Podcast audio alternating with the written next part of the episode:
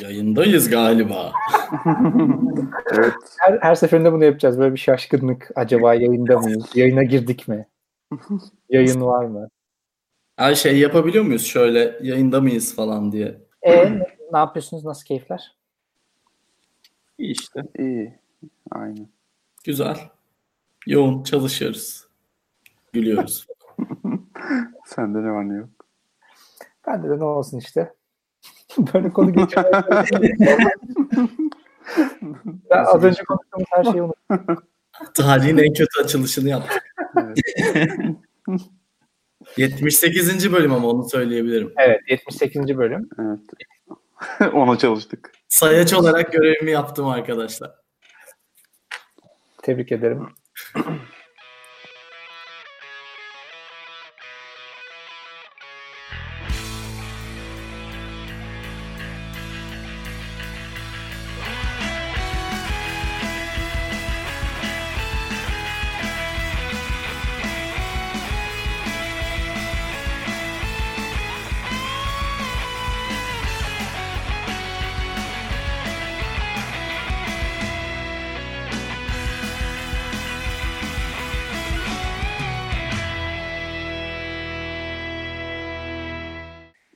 O zaman şeyden bahsedeyim ya. Bugünkü konularımızdan bir tanesi yazın, yazılımcıların hassasiyeti ve e, Twitter'da biz bu hafta bir tweet gördük.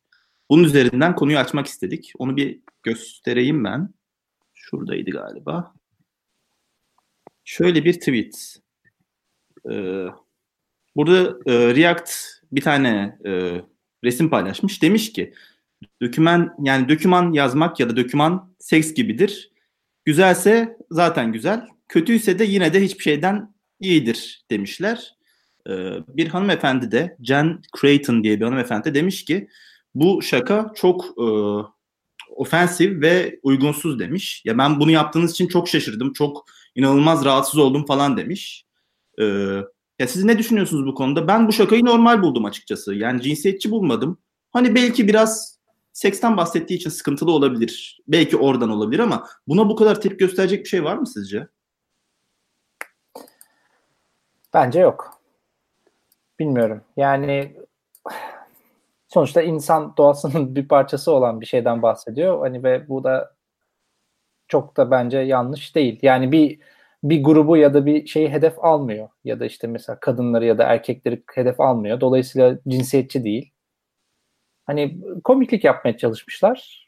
Ama yani şey gibi bu şey var ya Ricky Ricky Gervais diye bir komedyen var mesela. Onun bu konuyla ilgili çok güzel bir söylen şey var.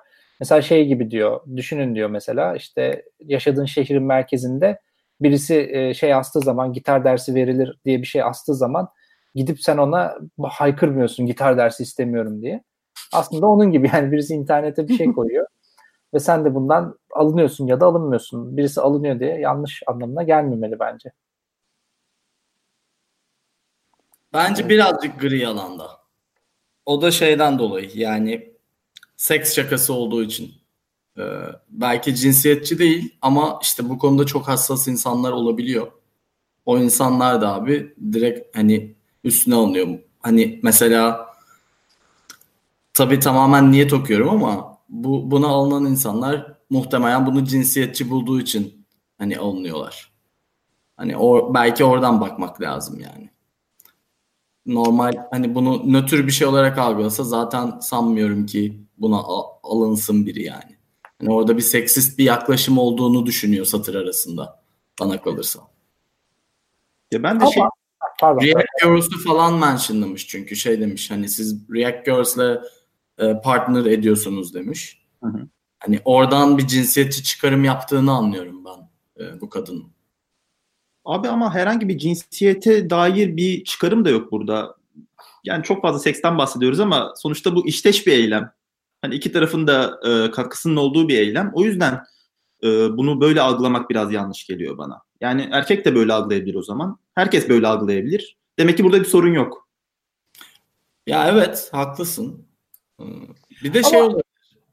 Ama biraz biraz şimdi konunun şeyini değiştireceğim Uğur sana özür dilerim böldüm ama şey çevireceğim. Şimdi aslında mesela birisinin bu konudan alınması de alınması üzerine mesela tweet'i silmeli misin ya da sen bu durumda fikrinden vazgeçmeli misin? Sadece bir kişi ya da bir grup alındı diye. Tabii yani mesela hakaret ediyorsan ya da işte ciddi bir saygısızlık yapıyorsan çok farklı bir şey ama hani birisi ben alındım bundan rahatsız oldum dediği zaman da bu tweet'i silmeli misin ya da tavrını değiştirmeli misin?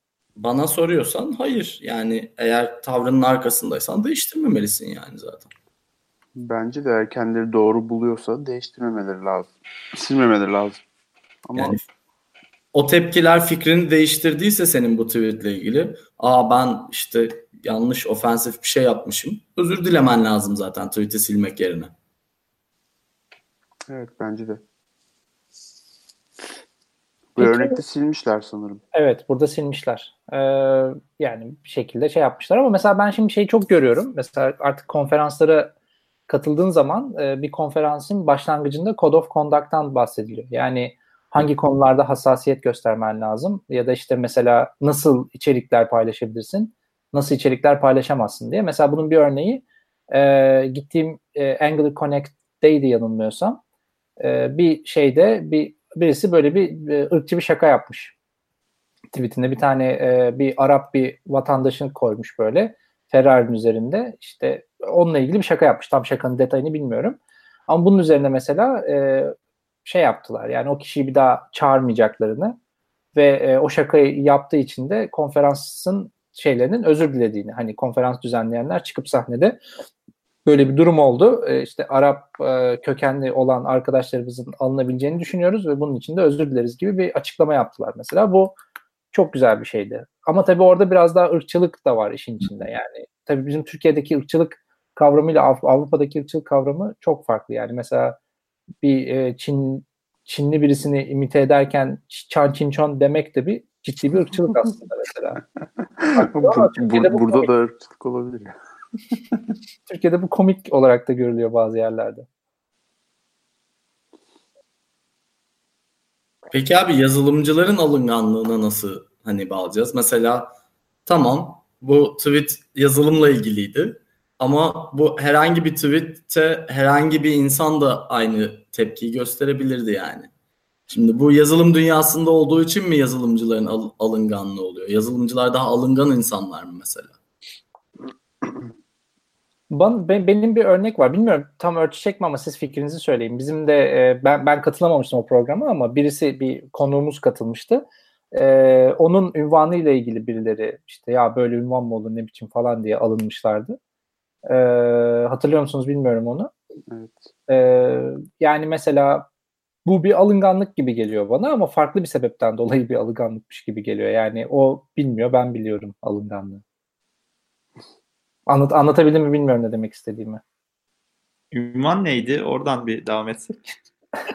Yani mesela şöyle düşün. Ben diyorum ki ben işte şey e, developer'ım işte ASP.NET MVC developer'ım diyorum mesela. O da diyor ki böyle bir ünvan mı olur saçmalığa bak diyor mesela. Böyle bir tartışma başlatıyor yerli yersiz. Diyor ki developer developer'dır. Developer her şeyi yapar. Böyle özelleşmeler olmaz. Özelleşme diyor mesela sana.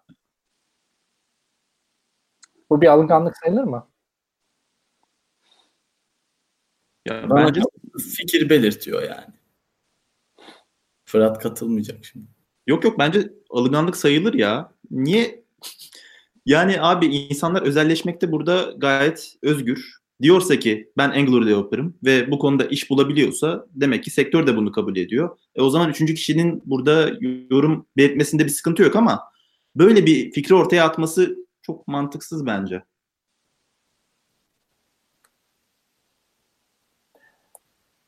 Evet. Teşekkürler. Evet yani ama işte birazcık da tabii böyle şeyler biraz da aslında şimdi şey de kabul etmek lazım. Yazılımcılar olarak da bir taraftan da biraz egoluyuz da. Yani işte özellikle e, kendi başına çok fazla vakit geçiriyorsan ya da aynı küçük firmada ya da büyük firmada önemli değil. Çok uzun bir süre e, çalışıyorsan bir noktadan sonra gerçekliğin artık o firma olmaya başlıyor ve sen o firma içinde aslında birçok şeyi çok daha yani o firmadaki her şeyi çok iyi biliyorsun. Yani bir sorun çıkarsa nereye nerede çözmen gerektiğini biliyorsun ama dış dünyayla hiç ilgilenmezsen bir noktadan sonra da artık şeye dönüyor iş. Yani oranın kralı olmaya başlıyorsun ve o sende bir farklı bir ego yaratıyor. Ee, mesela bu da aslında bir belki bahsettiğin alınganlıklara sebep oluyor olabilir gibi geldi bana. Evet kesinlikle ya. Yani bir firmada özellikle tek bir projede bir uzun süre çalıştıktan sonra ve işte o projenin işte en iyi bilen insanı atıyorum işte X kişisi ise bütün her şey ondan sorulmaya başlıyor bir süre sonra. Ve adam da işte ya da insan diyeyim arkadaşımız artık e, işte bir istek geldiği zaman bir şey geldiği zaman bazı şeyleri bir kabullenmemeye falan başlayabiliyor. Öyle şeyler görüyoruz yani. Hmm, evet doğru. yani böyle mi olur? İşte bunun doğrusu bu değil vesaire. Hani başkaları düşünmüş onun üzerinde bayağı bu ilk olarak hayır bu böyle olmaması lazım tepkisiyle şey yapıyor. Karşılık veriyor. Evet o da birazcık şeyden kaynaklanıyor aslında. Yani evet aynı yerde çok fazla kalmaktan kaynaklanıyor. Ve belki de kariyer anlamında bir noktadan sonra artık bir ufak bir şeye girmeye çalışıyorsun. Ya de, çalışmıyorsun pardon. Yani ufak bir e, çıkmaza girmeye başlıyorsun ve hep aynı şeyleri tekrar ediyorsun ve haliyle çok iyi öğreniyorsun onları. Yani birazcık böyle o comfort zone diyelim ya da o rahatlığın içinde kendine bir ufak bir dünya çiziyorsun. O dünyanın dışına çıkmıyorsun. O zaman da haliyle gelişemiyorsun ama bir taraftan da o geliştiğin yerde de çok güçlü oluyorsun. Bu şeye benziyor. bir servis problem yaşadığında bir servise serviste işte e, bundan 10 yıl önce her şeyi SP'ye çevirirdin ya bu query'ler çok yavaş. Sonra evet. onu SP'ye çevirirdin. İşte 10 yılın sonunda artık şey oluyor. Bir problem olduğunda bunu SP yapmamız gerekiyor falan gibi böyle artık yenilikle bakıyorsun ve doğrusun gerçekten o olduğunu zannediyorsun. Çünkü 10 yıl önce gerçekten işini çözmüş. Bir anlamda böyle işte sana business domaini bildiğin için de herkes okey abi falan diyor. O ego evet. gerçekten application'ı kötü yere getiriyor. Öyle bir ortamda çalışması da zor bu arada. Başka bir yazılımcı olarak. Evet. Yani hayatın çok zorlaşıyor mesela. Bir kere tartışma kültürünü öldürüyor bu ego. Çünkü sürekli karşı taraftan böyle olumsuz yanıt aldığın bir tartışma içindesin. Sen duvara karşı tartışıyorsun sürekli. Hayır öyle değil. Hayır öyle olmaz. Ama böyle açık kafalılık yoksa mesela ve o ego varsa falan bayağı zorlayıcı bir yer haline geliyor orada çalışmak ve o bilgi e, siloları oluşuyor yani işte o kişi mesela bir siloya dönüşüyor ve hani aslında şirket için bayağı tehlikeli bir noktaya gidiyor orada iş. Aslında tam buradan da yazılımcı alınganlığına bağlayabiliriz. Hani az önce dedik ya yazılımcı adam alıngan mıdır diye. Orada da şey problemi yaşıyor genelde insanlar. Yani bir teknik bir problem üzerinde tartışırken senin söylediğin veya onun söylediği değil Hı. aslında sen sanki ona saldırıyormuşsun gibi algılıyor. Yani aslında oradaki çözümü tartıştığını tam kavrayamayabiliyor insanlar. Ya da kavrayıp işlerine öyle mi geliyor o da tartışılacak bir konu. Abi, abi bu benim en çok yaşadığım problemlerden bir tanesi ya. Yani e, bir firmada mesela ya ister istemez böyle bir tartışmanın içine giriyorsan özellikle teknik bir tart yani bir aslında tartışma değil yani karşılıklı bir tartışma değil. Bir konuyu çözmeye çalışıyorsun ve haliyle fikir yürütüyorsun sürekli. Bazı firmalarda mesela farkında olmadan tabii tartışma sırasında çok şey oluyorsun. E, nasıl derler? Çok keskin konuşuyorsun. Ateşli. Ateşli, gaza geliyorsun yani ister istemez. Evet. Heyecanlanıyorsun ve şey diyorsun ya bu burası böyle olsun, şurası şöyle olsun diyorsun. Eğer karşındaki kişi bunu şey yapamıyorsa e, yani anlamıyorsa senin ne yapmaya çalıştığını çünkü sen aslında soruna çözüm bulmak için ta, yani fikir açıyorsun sürekli, fikir yaratıyorsun. Eğer bunu öyle anlamıyorsa bunu şey diye zannediyor. Yani direktif olarak algılıyor ve sanki bu böyle yapılacakmış gibi düşünüyor ve sen söylediğinle kalıyorsun ve senin fikrin kabul oluyor. Mesela tartışma kültürüyle ilgili en büyük problemlerden bir tanesi benim yaşadığım bu mesela.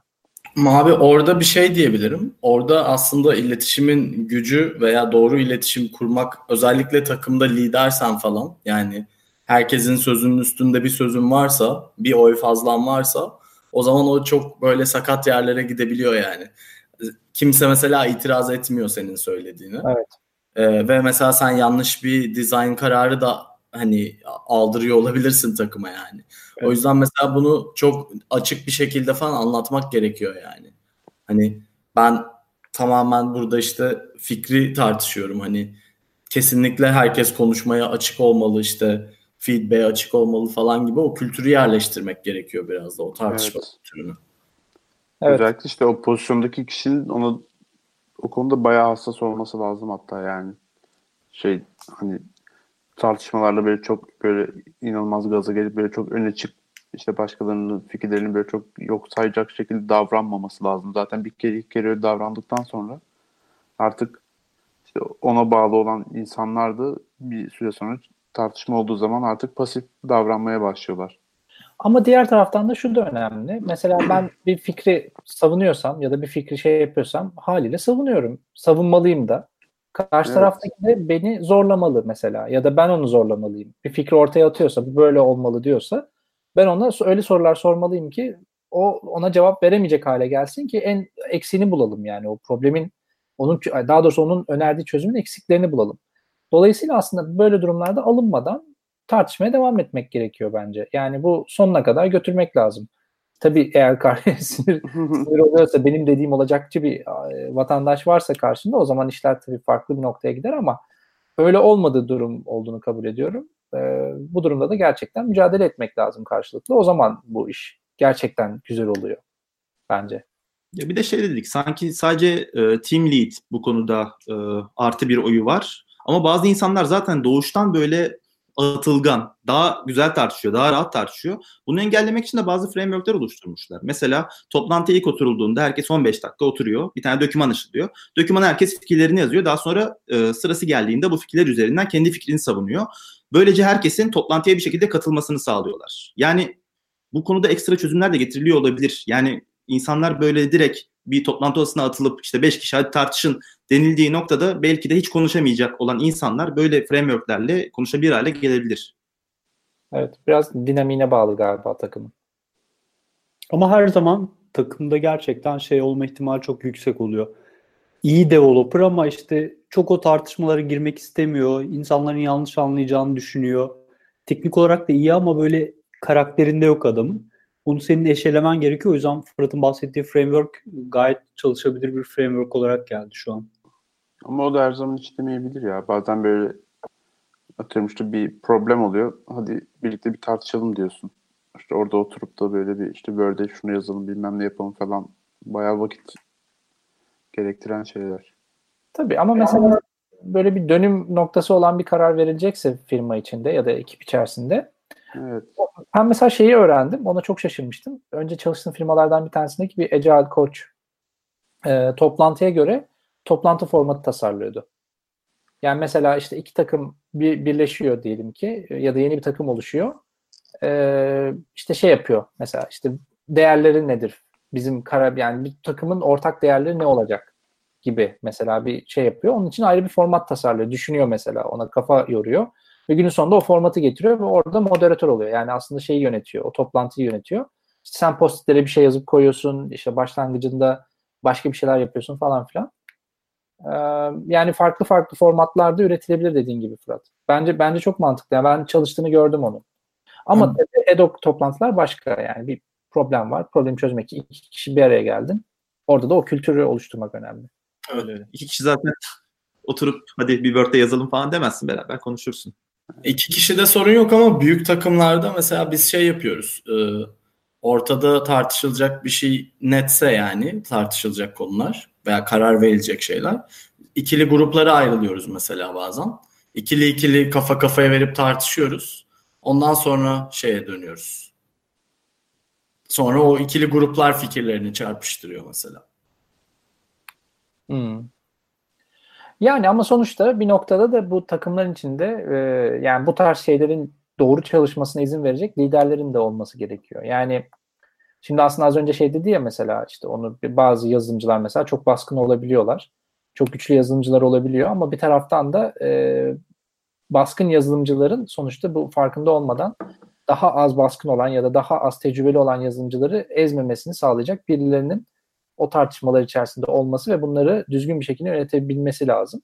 Sanırım işte burada o baskın iyi yazılımcıyla yani o senior yazılımcıyla e, şey arasında takım lideri arasındaki bir çizgi ortaya çıkmaya başlıyor. Yani birazcık daha böyle soft skill dediğimiz hani e, daha şey olmayan yani böyle teknik olmayan yetkinlikleri olan kişilerin o, noktalarda araya girip o tartışmalarda herkese hakkını vermesi ve herkesin sesinin duyurulmasını sağlaması belki gerekiyor olabilir bazı noktalarda. Buna ne diyorsunuz?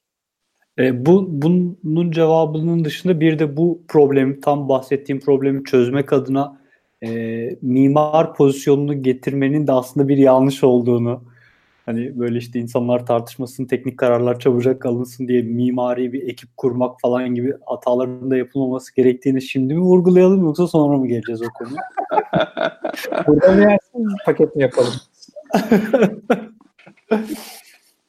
o, daha istiyorsanız girelim ona da. Yani hiç aklımızda yoktu ama. Madem konuyu açtın. o zaman böyle olan yok. o soft skill olayına bir değinmek istiyorum ben ya. O Evet. orada bence minik bir ayrım var. Çünkü ya Mert'in dediği gibi mesela eğer sen senior bir engineer'san, senior bir mühendissen ve salt böyle teknik doğruyu arıyorsan mesela e, orada ben iki tane risk görüyorum. Birincisi işte bu şey e, gereksiz tartışmalar ve over engineering durumu çıkabiliyor ortaya. Yani o adam mesela hiç olmayacak bir yerden tartışmayı zorlamaya devam edebiliyor veya uzatıyor. İşte veya hani çok böyle nasıl diyeyim var hani önemsiz bir dizayn kararını mesela inanılmaz büyük bir şey haline getirip o tartışma inanılmaz uzun bir noktaya gidebiliyor mesela. Birincisi o orada bence o toplantıları veya o tartışmaları modere edecek biri lazım. Ya bu team lead olur veya o ekipte işte ne bileyim bir dengeyi sağlayan biri işte agile coach olabilir falan. Bence o önemli bir konu. İkincisi de hani bu soft skill'leri olan insanların abi şeyi önemli oluyor. Yani insanları insanların nabzını ölçebilmesi gerekiyor. Her ne kadar biz yazılım geliştiriyor olsak da hani insanlarla interaksiyona geçiyoruz yani. Tamam bilgisayar üstünden çalışıyoruz ama asıl işimiz insanlarla yani çoğunlukla. Hani gün içinde ne kadar çok konuştuğunuzu, ne kadar çok peri program ettiğinizi düşünürseniz e, orada bence salt böyle teknik doğruluğa veya teknik mükemmeliyete şey yapmak yerine insanı biraz daha öne çıkarttığın zaman aslında çok daha mutlu ve başarılı ekipler ortaya çıkıyor bana kalırsa. Ki Agile Manifesto zaten. Birinci maddesi yani. Evet.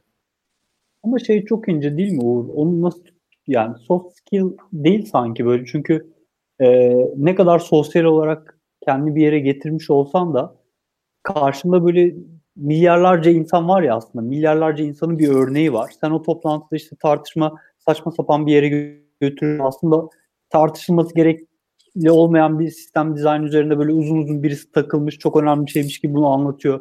Belki manipüle etmeye çalışıyor.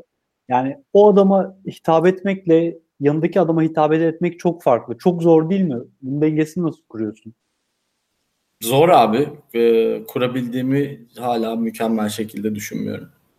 Zor zor iş yani. Orada işte soft skill'ler giriyor zaten devreye. Zor ya gerçekten zor. Evet ama yani birazcık da şey zaten yani böyle bir tartışmanın içine girerken yani birazcık da ekibi tanımak ve kimden ne gelebilir bunu anlayıp ona göre de biraz şey yapmak lazım yani dikkatli olmak lazım. Yani mesela e, eğer bir yöneticiysen diyelim ki ekip yönetiyorsan şimdi bir anda şeyleri düşünmeye başlıyorsun. Bu toplantıyı ben mi yönetmeliyim yoksa ekipten birisine yönetmesi için onu mu e, desteklemeliyim? Bu toplantıya şunlar katılıyor mesela ya da işte şu kişiler var. Bu kişi bunları yönetebilir mi? Ya da böyle bir kriz anı oluşursa bunu çözebilir mi? Ben dahil olursam o benim o delege ettiğim kişi bu işten benim dahil olmamdan rahatsız olur mu gibi böyle binlerce soru soruyorsun zaten daha toplantıya girmeden bile. Toplantıyı yani invite'e gönderirken bile o şey davete gönder göndermeden önce bunlar bunları düşünüyorsun. Sonra toplantıya girdiğin zaman da bunları sürekli çalıştırman gerekiyor. Yani yöneticilik dediğin şey aslında bir taraftan bir çözüme ulaşman gerekiyor. Yani teknik yöneticiysen özellikle bir çözüme götürmen gerekiyor ama bir taraftan da çok konuşmaman lazım. Takım lideri de belki bu, bu şeye girebilir. Yani çok fazla konuşmaması gerekiyor takım liderinin benzer şekilde. Çünkü hep takım lideri ya da hep yönetici konuşursa ekibin geri kalanı sesini duyuramaz hale gelir. Dolayısıyla bunları da şey yapması lazım. Belki de orada birazcık daha sessiz kalıp bazı olayların gerçekten olmasını ve insanların o olaylar karşısında tepki göstermesine izin vermesi de gerekiyor olabilir. Yani sorduğun soru çok aslında şey e, o kadar çok değişkeni var ki E, bunu bunu yapmak gerçekten çok zor ama bunları biraz o anda düşünüp o anda karar veriyorsun. Ya da bazen A-B planların oluyor. Peki şöyle bir şey yaptınız mı? Ee, daha ekibe yeni giriyorsunuz. Böyle team lead olarak ya da yönetici olarak giriyorsunuz. Bir şey tartışılıyor. Bir çözüm üzerine konuşuluyor. Ee, düşünülen, gidilmeye çalışılan çözümün aslında içten içe daha önce deneyimlediniz ve aslında o iş öyle olmayacak diyorsunuz ama impact'i küçük olduğu için e, bir anda ekibe sorumluluğu bırakıyorsunuz. Bıraksın, bırakalım patlasın. Patladıktan sonra e, düzeltiriz diye hani ekibi böyle ezmemek, ekibinde işin bir parçası olduğunu hissettirmek adına böyle bir sorumlu, gereksiz sorumluluk ya da gerekli mi gereksiz mi bıraktığınız durum hiç oldu mu? Yani genelde ben yapmamaya gayret ediyorum. Onun yerine orada sorular soruyorum. Yani eğer ben biliyorsam cevabını, cevabını bildiğim soruları soruyorum.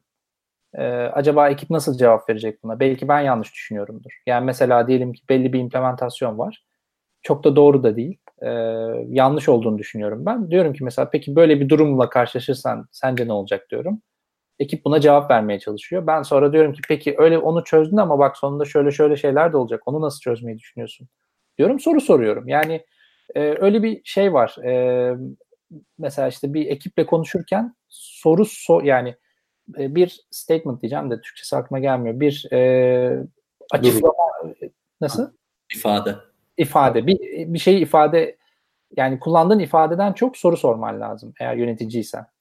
Dolayısıyla daha çok soru sorarak ekibi düşündüğün yere getirmen lazım. Eğer ekip her sorduğun soruya doğru düzgün seni tatmin edici cevaplar veriyorsa zaten hiçbir sorun yok. Ama veremiyorlarsa onlara bunu göstermen gerekiyor. Yaptıkları şeyin çok da doğru olmadığını anlatman gerekiyor. Yani kolay bir iş değil, biraz sabır istiyor gerçekten. Anladım, evet. Abi yönetici kısmına çok takıldık. Özür dilerim Fırat ya. Sen abi. Ya şeyden bahsedecektim ben. Yani okey bir kariyer peti var. Siz genelde yöneticilik tarafından konuşuyorsunuz ama ben şu an senior developer'ım. Ee, ve yani burada bir soru var. Şirket yazılımcıya bir kariyer yolu çizmeli mi? Ee, bunu yazılımcıyı desteklemeli mi? Ee, benim bu konudaki bir denemim vardı aslında. Yani ben, ben de dedim ki şunu olmak istiyorum engineering manager'ıma. Yani iki önceki şirketimde. Ee, dedi ki şu çok çalışırsan olabilirsin. Yani bu şey gibi çok 90 şirinleri görebilirsin gibi bir şey yani. Ben bekliyorum ki ondan şunu şunu yapman lazım, şunu şunu yap, e, işte progresini takip edelim falan. Bana böyle bir şey sunmadı. Siz ne düşünüyorsunuz bu konuda? Çok ortaya sordun. Birisi cevap versin. Yönetici arkadaşlar. Bence şirketlerin bir kariyer peti sunması lazım özellikle yazılımcılara. Hem şirketin kendi e, karına bence olur bu. Çünkü yani bir şekilde zaten yazılımcı bulmak giderek zorlaşıyor dünyada.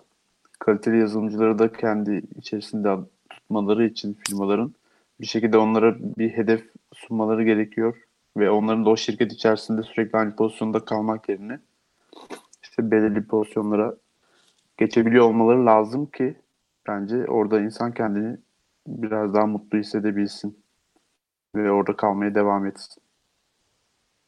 Bu aslında biraz feedback vermekle de alakalı değil mi?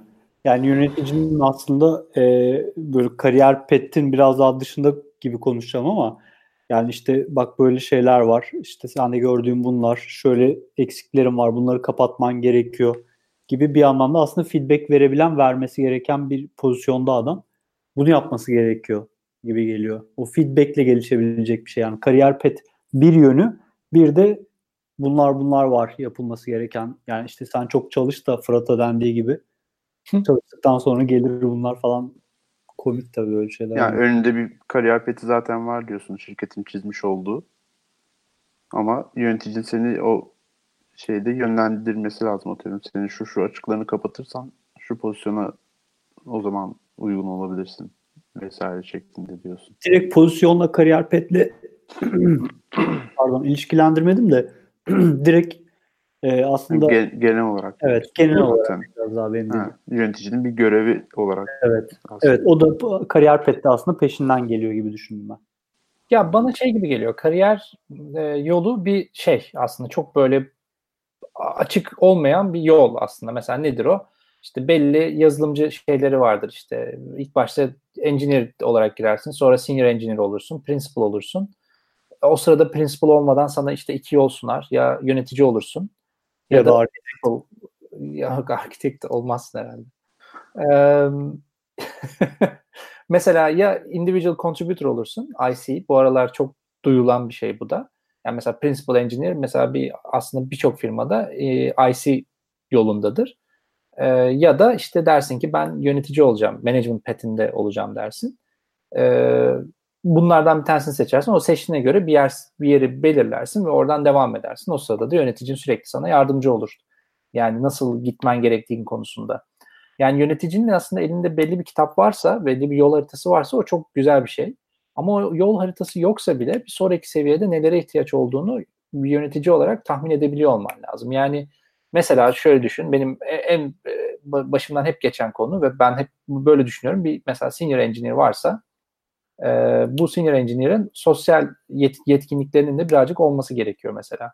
Ama bir orta seviye bir yazılımcıdan bunu beklemezsin ama çok tecrübeli bir yazılımcıdan belli sosyal yetkinlikleri de beklersin. Çünkü ona şey anlamında güvenmen gerekiyor. Takımı emanet ediyorsun ona ve o kişi takımı aslında e, teknik anlamda liderliğini yapıyor. Yani takımın doğru kararlar vermesini sağlıyor. Tek başına karar vermeyen ve takımı karar verdirmeye öğrenen ya da bunu yapabilecek birisi olması lazım.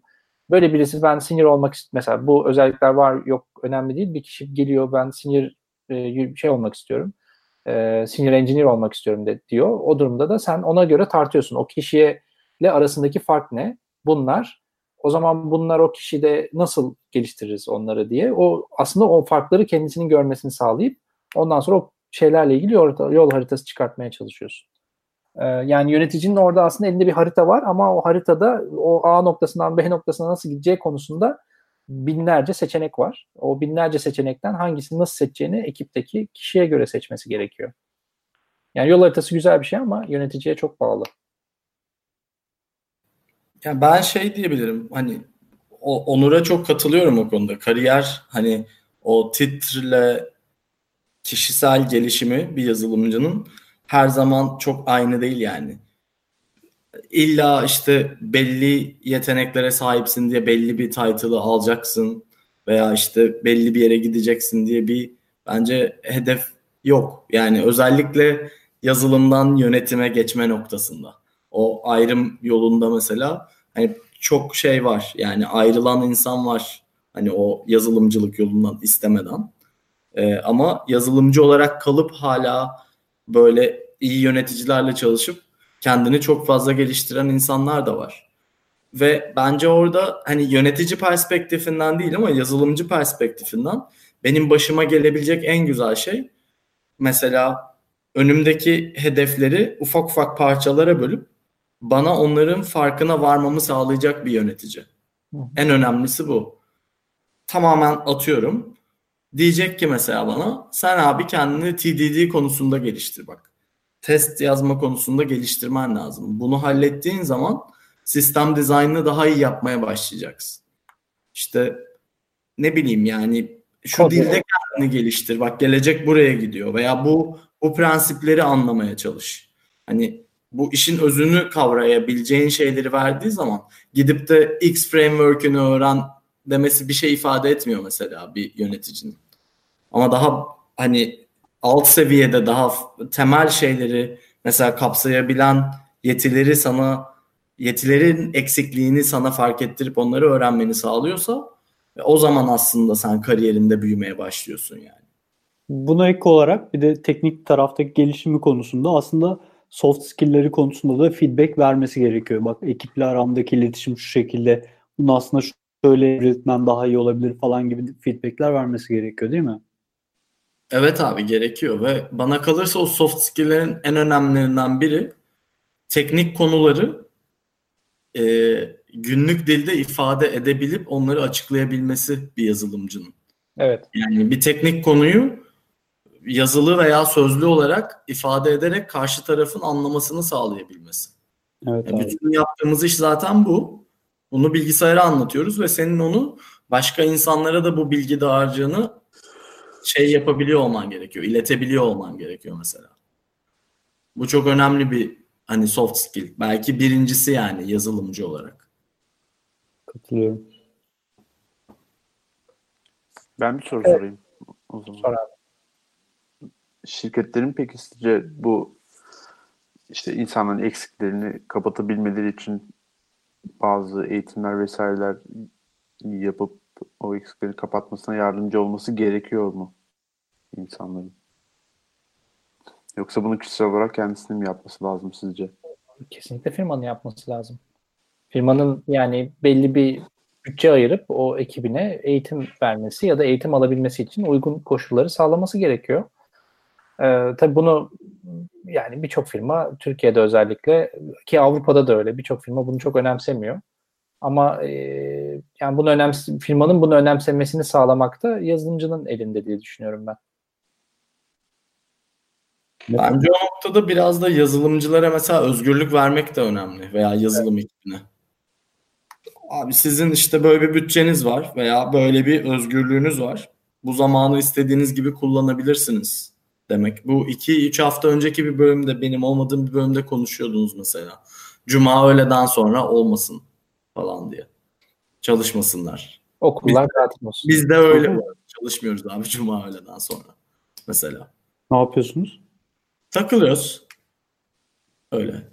Ev, evlere dağılmıyorsunuz yani. Yok. Ofiste işte çeşitli bir, bir iki tane sunum oluyor böyle kontekst verecek insanlara veya böyle en son gelişmelerle ilgili falan şirkette olan veya işte bir müşterimiz geliyor sunum yapıyor vesaire. Sonra da işte öyle team building takılıyoruz yani hep beraber sohbet, muhabbet, iç iş. şey olmuştu. Şimdi e, bir önceki firmada böyle bir implement, böyle bir şey implemente et- etmek istemiştik. E, ve ilk başta inanılmaz tepki almıştı mesela Freedom Friday. E, işte yüzde on zamanını ayırsınlar. Aslında yüzde yirmi ile başladık biz. Yani bir günü ayırsınlar. Ondan sonra bu bayağı tepki çekince sadece yarım güne indi. Ama bunu günün sonunda etkisini bunun göstermeye başladık. Çünkü mesela e, insanlar şey yapmaya başladılar. Tek debt aslında teknik borç ödemeye başladılar cuma günleri. İşte mesela işte hep adamın gözüne takılıyormuş işte şöyle bir şey, şey olsa otomasyon yapsak çok tatlı olur diye düşündüğü şeyleri mesela ya da dashboard mesela yapmak istiyor. Hiç fırsatı olmamış. Bunlara vakit ayırmaya başladılar ve inanılmaz bir şey oldu. İnovasyon bir anda patladı. Biz her cuma ilk başta sabahtan geçen cuma ne yaptıysak onu şey yapmaya başladık. Demosunu yapmaya başladık ve herkesin çok hoşuna gitmeye başladı bu. Mesela böyle bir şey e, eğitimden çok daha kıymetliydi ekip için. Ve çok daha faydası oldu bence. Çünkü Pluralsight eğitimi almak istiyordu birçok kişi ama bilmiyorum yani ben çok faydalı bulmuyorum onları çoğunlukla. Ya evet. Yani ondan çok daha kıymetli. Çünkü istediğin bir konuda çalışabiliyordun. Mesela işte GraphQL ile geçişimiz mesela öyle bir öğleden sonra ortaya çıktı. Yani öyle bir şey denedik.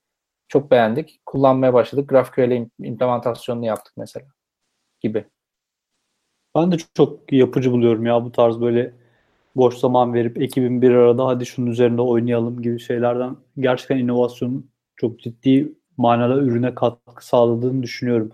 Eğitim konusunda da işte firmanın desteklemesi gerekiyor dedik. Evet, soft skill'lerle ilgili. Sadece aklıma şimdi şey geldi. Çok eski böyle ilk yıl yaptığımız programlardan birinde ya da tam hatırlamıyorum. iki sene ön, bir sene önce mi neydi? Şey demiştik. Ee, işte eğitimlerden bahsediyorduk aslında. Hani yazılım, teknik eğitimlerden çok bahsettik. Soft e, skill eğitimlerinde ise hani ne alınabilir konusunda hiç yorum yapamamıştık. Hatırladınız mı? Bir örnek verememiştik. Sonra şey hatta tweet atmıştık galiba. Bildiğiniz şeyler böyle güzel eğitimler varsa e, söyleyebilirsiniz diye. Bu süreç zarfında böyle aklınıza gelen ya da şu an aldığınız e, şu eğitimi alabilirsiniz, şu eğitimi yöneticilerinizden isteyebilirsiniz dediğiniz şeyler var mı?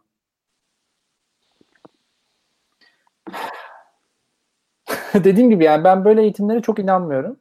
Açık söyleyeyim. Yani böyle eğitimler derken böyle gidip de mesela işte bilmem ne dili öğreneyim, eğitimi de dahil olmak üzere bu tarz eğitimlere çok inanmıyorum. Genelde bu tarz şeyleri konferanslarda dinlemek çok faydalı oluyor. O yüzden mesela eğitim almasındansa ekibi e, konferans dinlemeye göndermeye gayret ediyorum mesela. Yani- teknik eğitimden bahsetmiyorum ama ben. Tam anladım. skill'leri geliştirmek için. Anladım yine benzer workshoplar şeyler oluyor yani. E, Eğitim değil ama insanların çıkıp tecrübelerini konuştuğu meetuplar vesaireler oluyor mesela. Ee, Bizim bütçemiz var. Kendimiz yani herkes kendi bütçesinden sorumlu. İstediği kadar harcayabiliyor bütçeden. Ama tabii sonuçta yönetici olarak yönlendirmen lazım ekibi. E, tabii ama hani şey atıyorum yani kimse mesela gelip de en azından şimdiye kadar işte ben şöyle bir eğitime gitmek istiyorum deyip saçma sapan bir şey almaya niyetlenmiyor mesela. Hani insanlar öğreniyor yani aslında neyi nasıl öğreneceğini de biliyorlar mesela. Sadece şu var abi. Şu yüzden sordum aslında. Ben benim bir örneğim var. Ee, bizzat deneyimledim. O, o programda da ben de lan hakikaten ne nasıl bir soft skill eğitim güzel olurdu dediğimde bir şey söyleyememiştim. Sonrasında e, şey eğitimi aldım öyle etkili geri bildirim feedback üzerine aslında bir eğitim aldık şirketçe böyle önce işte "Üf ya bu neymiş falan diye gittiğim eğitimde aslında bayağı bir kafa açtı. Değişik oldu gerçekten. Şeyi orada farklı personaları tanıtıyor aslında. Onlara nasıl yaklaşacağını tanı- anlatıyor. E, jenerasyonları anlatıyor. Her jenerasyona aynı şekilde yaklaşamazsın. Buna nasıl yaklaşman gerekir? Bunun özellikleri nelerdir falan diye böyle anlatılınca aslında yani daha önce düşünmediğin şeyleri aa evet gerçekten böyle buna dikkat etmek gerekiyor falan diye dikkat ediyorsun ve o faydalı oluyor mesela. Aslında sorduğum şey bu tarz bir bildiğiniz eğitim var mıydı?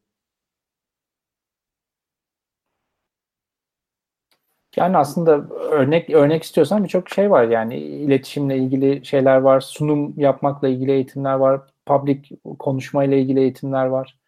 Yani birazcık da şeye bağlı, kişiye bağlı ama dediğim gibi yani ben hiç ya genelde ilgilenmiyorum böyle eğitimlerle. Çünkü çok bir şeyin faydası olduğunu yani kendi kendine öğrenmeyi daha eğlenceli bulduğum için belki ama Abi peki şimdi Fırat en başta dedi ya işte ben işte yükselmek istiyorum. Ne yapmam lazım? Ne dedik? Bak bu eksiklerini tamamla dedik. Bu eksikleri içerisinde belki de işte bu tarz şeyler de var. Soft skill'ler de var. Hı hı. Şimdi Fırat'a kendi kendine öğren konferansa gitme diyeceğiz. Ya da biz bir şeyler anlatmaya çalışacağız? Bak mesela bir örnek vereyim ben. Çal- çalıştığım bir firmada bir ekibim, yani aslında şöyle benim yönetici olduğum ekipte e, bir eleman vardı ve bu kişi daha önceden yöneticisiymiş takımın sonra downgrade olmuş. Eğer bu downgrade derseniz yani şey terfisi düşmüş ya da işte nasıl deniyor Türkçe'de hatırlamıyorum. Ee, bu kişi eskiden yöneticiymiş artık değil özetle.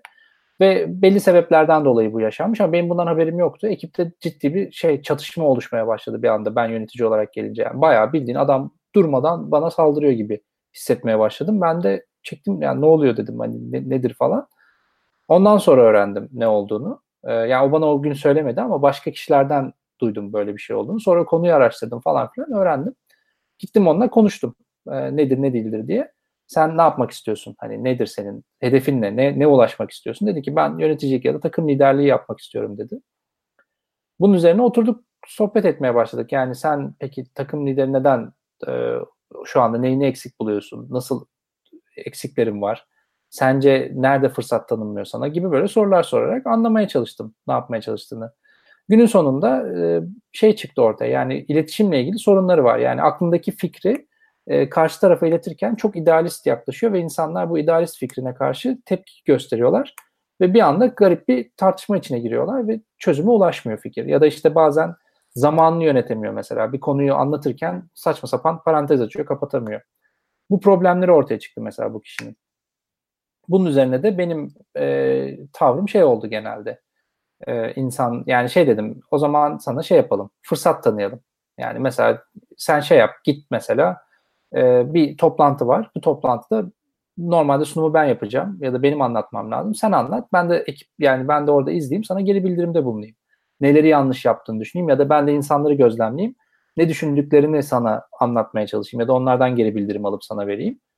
Böyle birkaç bir şey yaptık, toplantı yaptık. Birkaç konuyla ilgili geri bildirimlerde bulundum. İşte bu bir 2-3 ay sürdü. En son işte ayrılırken ben firmada e, bizim geliştirdiğimiz aslında benim yine sorumluluğumda olan bir AWS projesi vardı mesela. Ben onu tamamen ona bırakmıştım. Yani bütün ekibin her şeyle o ilgileniyordu. Ben haftada bir onunla oturup konuşuyorduk. Ne yapıyorsun, ne ediyorsun, nasıl gidiyor, nasıl bir strateji belirledin gibi böyle emin oluyordum ve o, geri kalan her şey onda kalıyordu ve o çok mutluydu. Şimdi gittiği firmada da bir startup'a gitti. Ee, orada da şey yani takım lideri olarak çalışıyor mesela. Ekibin teknik yani CTO'ya raporlayan bir takım lideri olarak çalışıyor. Evet bu örnekte işe yaramış. Güzel. Evet. Yani aslında böyle teknikler uygulaması gerekiyor yöneticinin. Yani derdinin tamamen bu olması gerekiyor. O yüzden yani bir senior yani bir yazılımcı ile böyle bir profil birbirinden çok farklı. Gerçekten farklı bir yolda. Hangisi daha iyi fark etmez ama yani daha iyisi olduğunu düşünmüyorum birinin birinden. Ee, ama yöneticinin de farklı yetkinlikleri olması lazım. Yazılımcının farklı yetkinlikleri olması lazım. Kontra soru sorayım mı abi?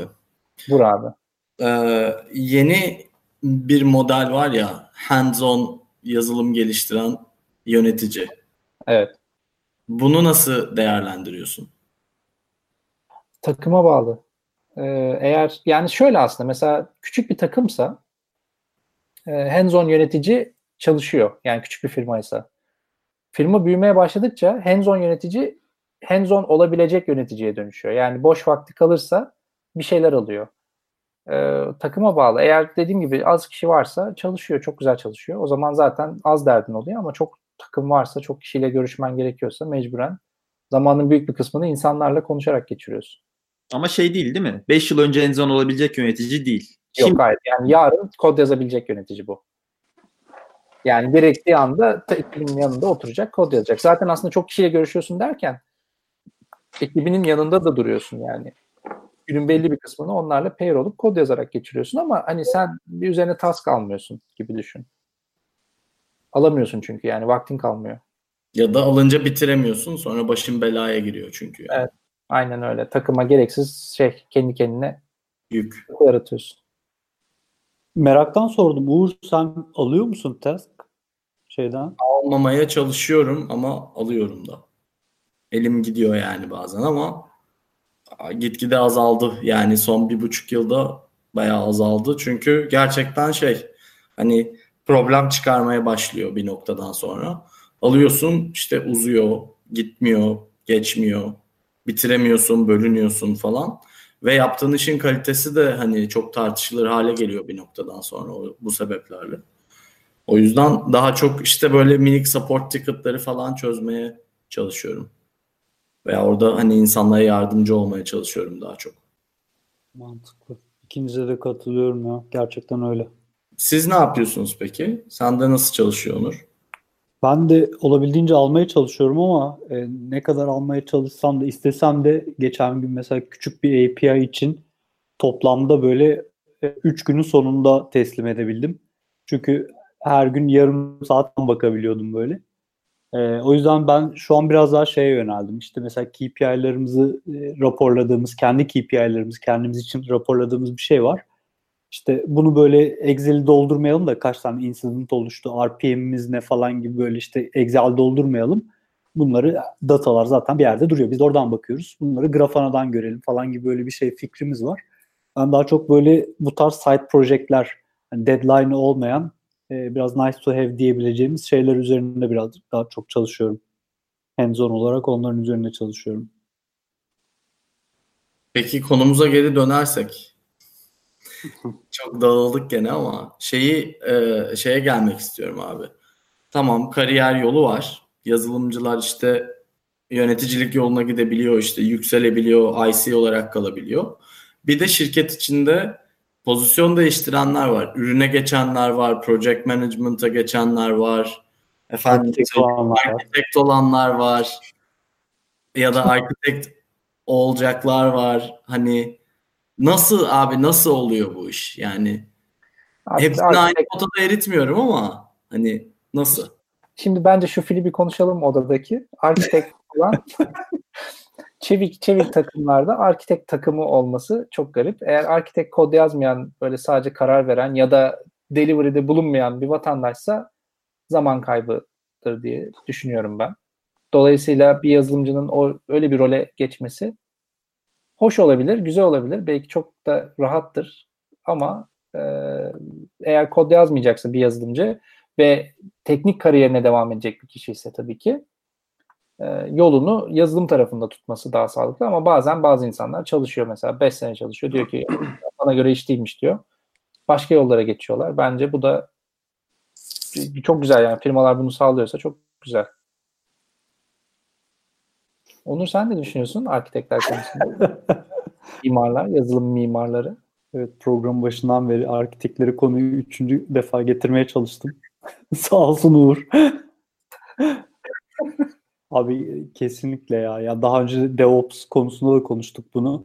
Yani bir product'ın içerisinde herhangi bir rolün sorumluluğu yoksa e, ürüne katkıda sağlaması gereken bir rolün sorumluluğu yoksa kesinlikle kaliteyi bekleyemezsin yani bir şeyler kaçacaktır yani. Çünkü o adam DevOps dediğimiz şey de zaten böyle çıkmadı mı? İşte yazılımcı yapar sonradan bir paket oluşturur duvarın öbür tarafına atar operasyoncu alıp onu yönetmeye çalışır. Bu yanlıştır denilip kırıldı. Çünkü operasyonun da yazılımın da product'ta aynı sorumluluğu aynı hissiyatı yaşaması gerekiyor diye çıktı. Şimdi bu DevOps'la çözüldü ama işte bir de hala arkitek rolü var. Yukarıda böyle bir şeyleri tasarlayıp sana al abi bunun üzerine yazacaksın diyen bir rol var. Ama bunu konuşmuyoruz mesela hani birisi çıkıp da arkadaş bu rolün artık bitmesi gerekiyor demiyor. E biz diyoruz ya, demiyor muyuz? Arkitekler ne yapıyorlar? Mesela 3 gün logging nasıl yapılır diye tartışıyorlar mesela. İşleri yok çünkü yani bir şey tartışmaları lazım. Kutuları yapacak abi. Kutu çiziyorlar mesela. Logging'i nasıl yapsak acaba? Ulan Şirket standartlarını yani. belirliyorlar ama işte orada. Şirkette herkes bir log yazıyor. Uf. herkes aynı log. ya Barış öyle bir söyledin ki. o konuda ne düşünüyorsunuz ya bu arada? Yani arkitekten biraz çıkayım. Yani şirketlerin böyle genel adım bir framework'ü vardır. Biz her zaman o framework'ü kullanarak yazılım geliştiririz. Kafa yapısı. Abi bence o konu başka bir program konusu. Gayet Çünkü ar- tartışalım. Arkitekt olan böyle yazılım mimarisi diye bir ekibi olan firmalarda genelde o tarz bir şeye dönüyor. Çünkü hani yazılım mimarları da biraz boş kalmamak için ne yapsak o zaman biz bir framework yazalım madem öyle herkes onu kullansın deniliyor. Abi peki yani bunun biraz egoya etkisini aslında tartışabiliriz. Yani sen tepeden böyle duran bir şeysin, bir ekipsin. Kafana göre bir şeylere karar veriyorsun. Kodun son halini bilmiyorsun. Oradaki challenge'ları bilmiyorsun. Sonra bir design yapıyorsun kafana göre. Belki eski bilgilerinle veya çeşitli varsayımlar yapıyorsun. Sonra onları yazılım ekibine veriyorsun ve buradan düzgün bir iş çıkmasını bekliyorsun mesela. Ve hata yapmamayı bekliyorsun mesela buradan. Hatasız. Nasıl hani çalışabilir bu? Bunun çalışabildiği bir yer var mıdır mesela? Ben hiç duymadım. Hani Microsoft, Amazon falan ne yaptı o rolleri solution architect dışında bir architect galiba Microsoft'ta hala var ya software architect. Ne iş yapıyor bilmiyorum ama. Var görev tanımı ne acaba? Evet, ne yapıyor değil mi? Ya onların vermiyordur yani. .NET Framework. benim takip ettiğim birkaç kişi o, o role sahip kişi şey oldu. Principal Developer oldu. Ya da Principal Engineer gibi böyle roller aldılar. Yani aslında architect dediğin kişi individual contributor.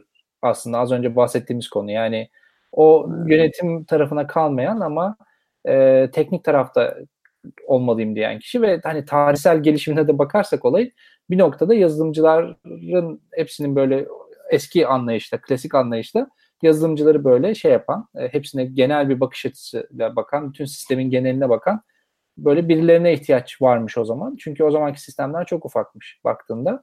Ama şimdiki sistemlerde zaten böyle bir kişinin olması olası değil. Ekibin zaten hızlı gitmesi gerekiyor bir de. Yani waterfall yapmıyor artık modern hiçbir firma. Dolayısıyla hızlı gitmesi gerekiyor. Zaten o mimari her gün değişiyor neredeyse. Her release'de değişiyor. E bir de deney yapıyorlar. Daha da şeyden çıkıyorlar, yoldan çıkıyorlar. Dolayısıyla zaten böyle bir şeyin takibi mümkün değil. Böyle standartlar getirmek, işte herkes aynı dili kullanacak, herkes aynı framework kullanacak diyen birisinin e, zaten artık hani gerçeklikle alakası yok. Çünkü hızlı gidemezsin o zaman. Dolayısıyla bence artık altın kalan bir rol. Eğer bu rolü şu anda sahip birileri bizi dinliyorsa ve bize kızıyorlarsa da kusura bakmasınlar. Bir an önce lav edilsinler. Kendi kendilerini imha yani, yani kabul ederim bunu. Arkitek falan havalı duruyor da yani. Değil yani, yani. Kısaca şey mi diyoruz abi? Yani diyebilir miyiz? Koda dokunmayan yazılımcı olmaz. Delivery'de bulunmayan bence. Değil yani şey bir şey deliver etmeyen e, sadece bir an insanlara altyapı sağlarım diyen bir yazılımcı evet. günümüzde biraz israf aslında. Ya gerek, Sam, gerek yok yani. Sam Newman'ı biliyor musunuz? O'Reilly'den şey böyle bayağı bir kitabı var. Sam Newman diye bir herif. Hatta mikroservis kitabında da bayağı bir referans gösterilen bir kitabı var kendisinin. O adam mesela e, böyle giriş kısmında bir yerde arkiteklerle ilgili işte şey diyor. Ya işte biz de yazılım yaparken bir yandan da işte e, böyle bir şey yapmaya var, bir ekip bir şeyler yaratmaya ve işte bunu böyle yapılacaksınız diye adını koymaya başladığında bunlara bir e, isim vermek gerekiyordu ve işte gerçekten bildiğimiz arkiteklerden isim alınmış.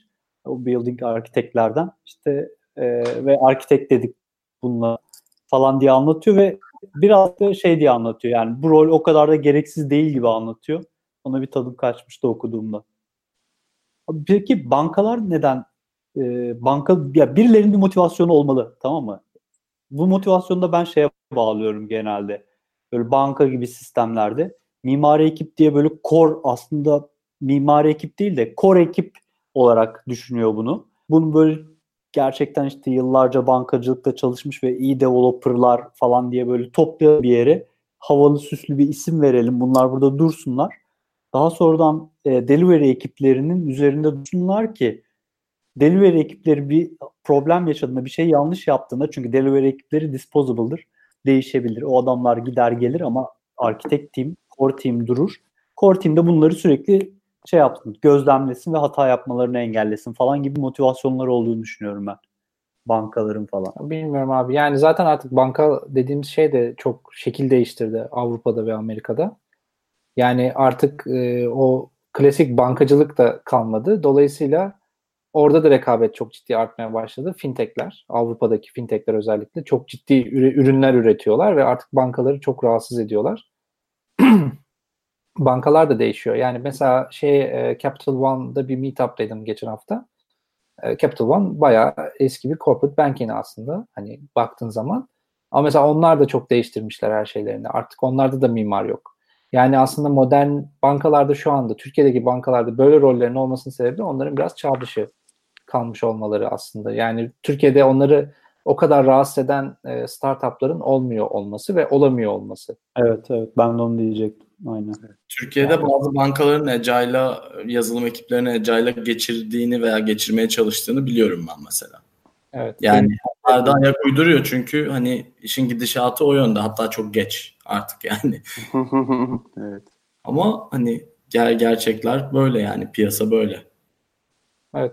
Ama mesela tabii yani yine Amazon gibi ya da işte başka bir danışmanlık veren firmalar gibi ya da belli bir ürünü olup da implementasyon müşterilerine bir implementasyon yaptıran firmalarda bir mimar rolü mantıklı geliyor bana. işte solution architect gibi, çözüm mimarı gibi.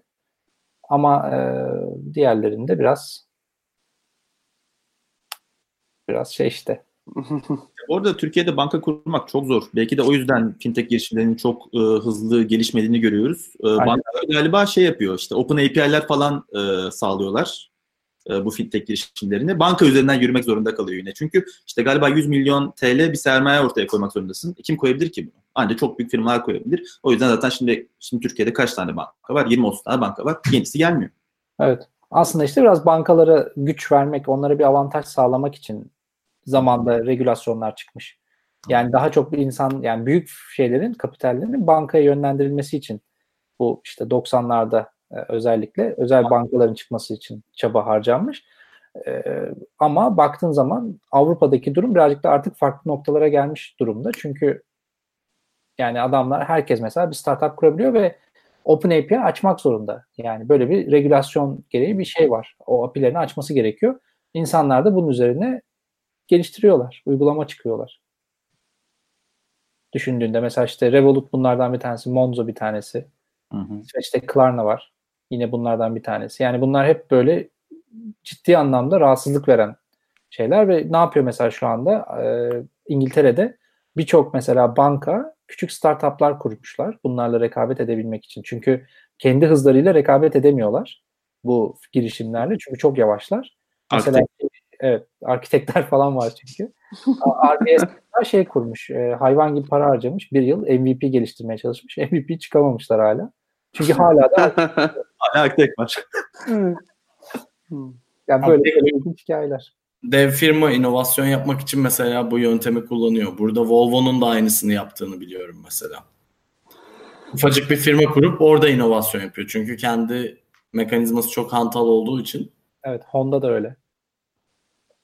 hani öyle çözüyorlar. Arkitekleri de almıyorlar o startuplara işte. Evet. Yani evet ilginç değil mi? Arkitekten nerelere geldik ya.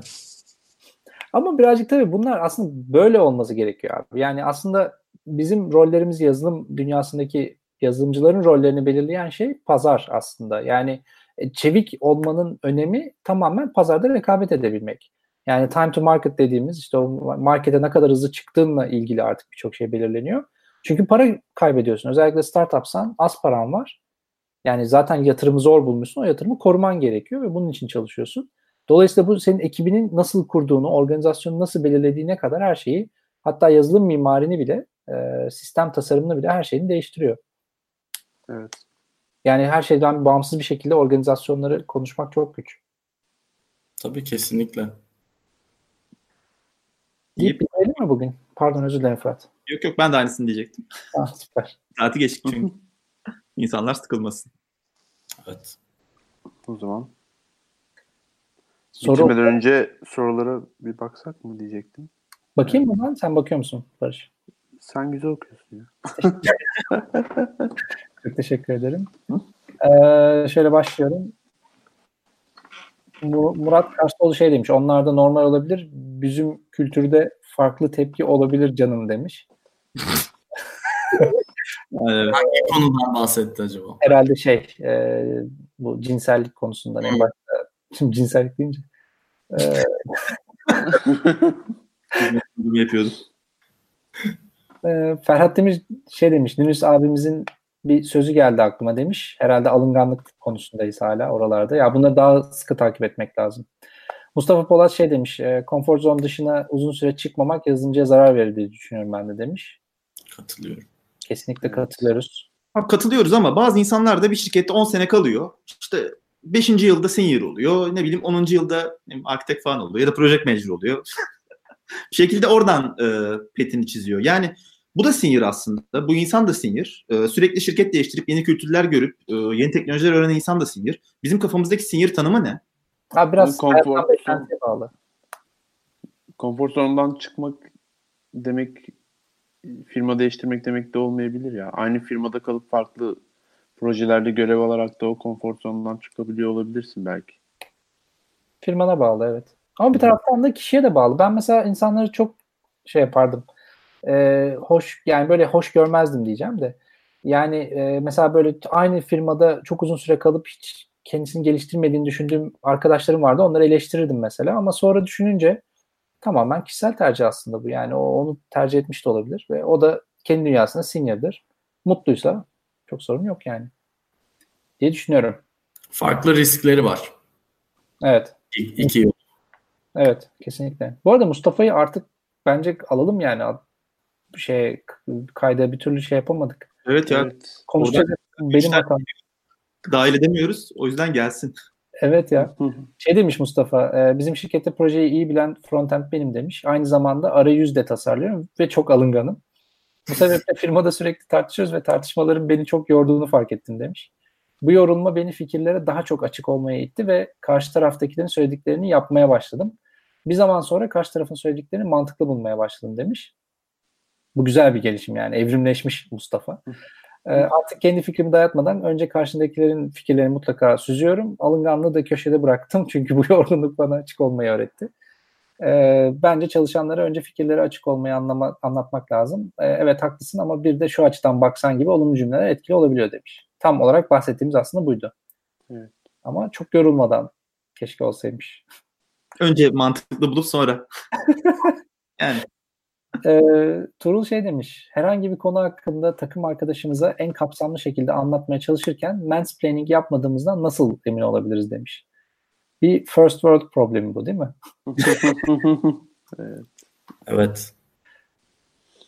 Ya orada karşı tarafın bilgisini doğru ölçmek gerekiyor. Yani karşı tarafın ne bildiğini e, bilmek gerekiyor yani biraz. Orada seviye, yani birazcık soft skill'e bakıyor o iş. Evet. Ya da işte her şeyi bildiğini kabul ederek anlatıp bilmediği noktada da bilmiyorsa soru. Sormasını en şey yapman gerekiyor. Soru sormaya cesaretlendirmen gerekiyor o noktada da. Evet. Ve Bence de katılıyorum. Çok mantıklı. Ee, Mustafa şey demiş bu arada e, işte firmalarda eğitim veriyorlar ondan sonra bir sene bizden ayrılamazsın şartı koyuyorlar. Parasını alırız diyorlar demiş. Böyle bir sorun da var ama bence çok yanlış. Olmaması lazım. Aa, bu kadar. Bir de birisi bana bıyık yakışmış demiş. Bıyık yakışmış. Hmm. evet. Bıyık ki. Bir ne bıyığı? E, saçlar gidince acaba bıyık mı ortaya çıktı bir anda? Ha, belki de evet.